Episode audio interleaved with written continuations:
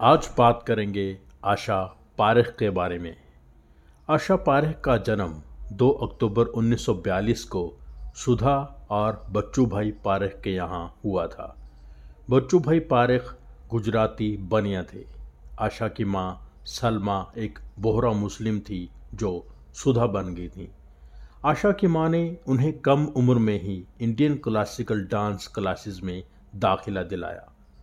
प्रसिद्ध फ़िल्म निर्देशक बिमल रॉय ने आशा को स्टेज समारोह में डांस करते देखा और 10 साल की आशा पारख को उन्नीस सौ बावन की फ़िल्म माँ में एज चाइल्ड आर्टिस्ट काम दे दिया।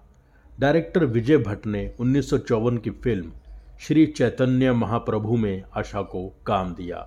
उसी साल बेमुल रॉय ने फ़िल्म बाप बेटी में आशा को फिर काम दिया। बाप बेटी फ़िल्म फ्लॉप हो गई और आशा पारिख इस बात से निराश हो गई। इस दौरान आशा ने कुछ और बाल भूमिकाएँ की, कुल मिलाकर आठ फ़िल्मों में एज चाइल्ड आर्टिस्ट काम किया। फिर फ़िल्में छोड़ने का फैसला कर लिया और अपनी स्कूली शिक्षा को फिर से जारी किया।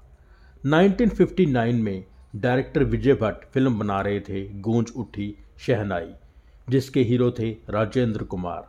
इस फ़िल्म के लिए विजय भट्ट ने आशा पारेख को मेन लीड हीरोइन बनाने का फैसला किया और ऑडिशंस के लिए बुलाया।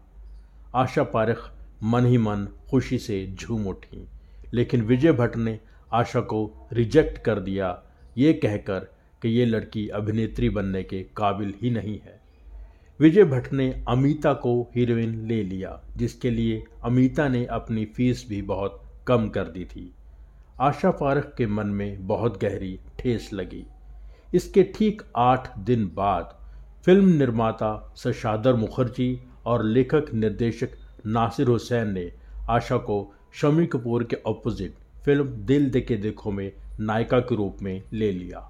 कमाल की बात यह थी कि जिस अमिता की वजह से आशा गूंज उठी शहनाई का हिस्सा नहीं बन पाई थी, वो अमिता नासिर हुसैन की पहली फ़िल्म तुमसा नहीं देखा की हीरोइन थी।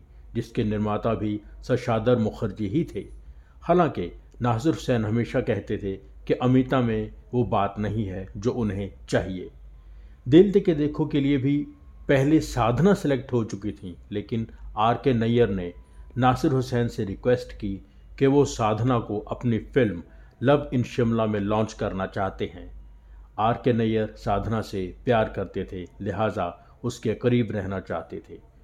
शमी कपूर चाहते थे कि दिल दे के देखो कि हीरोइन वहीदा रहमान हो, लेकिन आशा पारख से मिलने के लिए तैयार हो गई।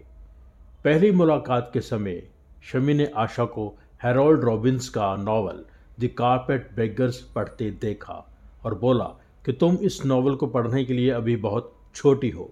आशा ने भी तुरंत जवाब दिया और कहा हाँ चाचा। बस यहीं से शमी कपूर की आशा पारख से दोस्ती हो गई। इसके बाद आशा हमेशा शमी को चाचा कहकर बुलाती और शमी आशा को भतीजी कहते। इसी तरह दिल दे के देखो आशा पार्क के हिस्से आई। दिल दे के देखो आशा पार्क के सेवनटीन्थ जन्मदिन को रिलीज़ हुई, जो कि आशा पार्क के लिए बहुत ही सुंदर बर्थडे गिफ्ट था। इस फ़िल्म ने आशा पार्क को एक बड़ा स्टार बना दिया।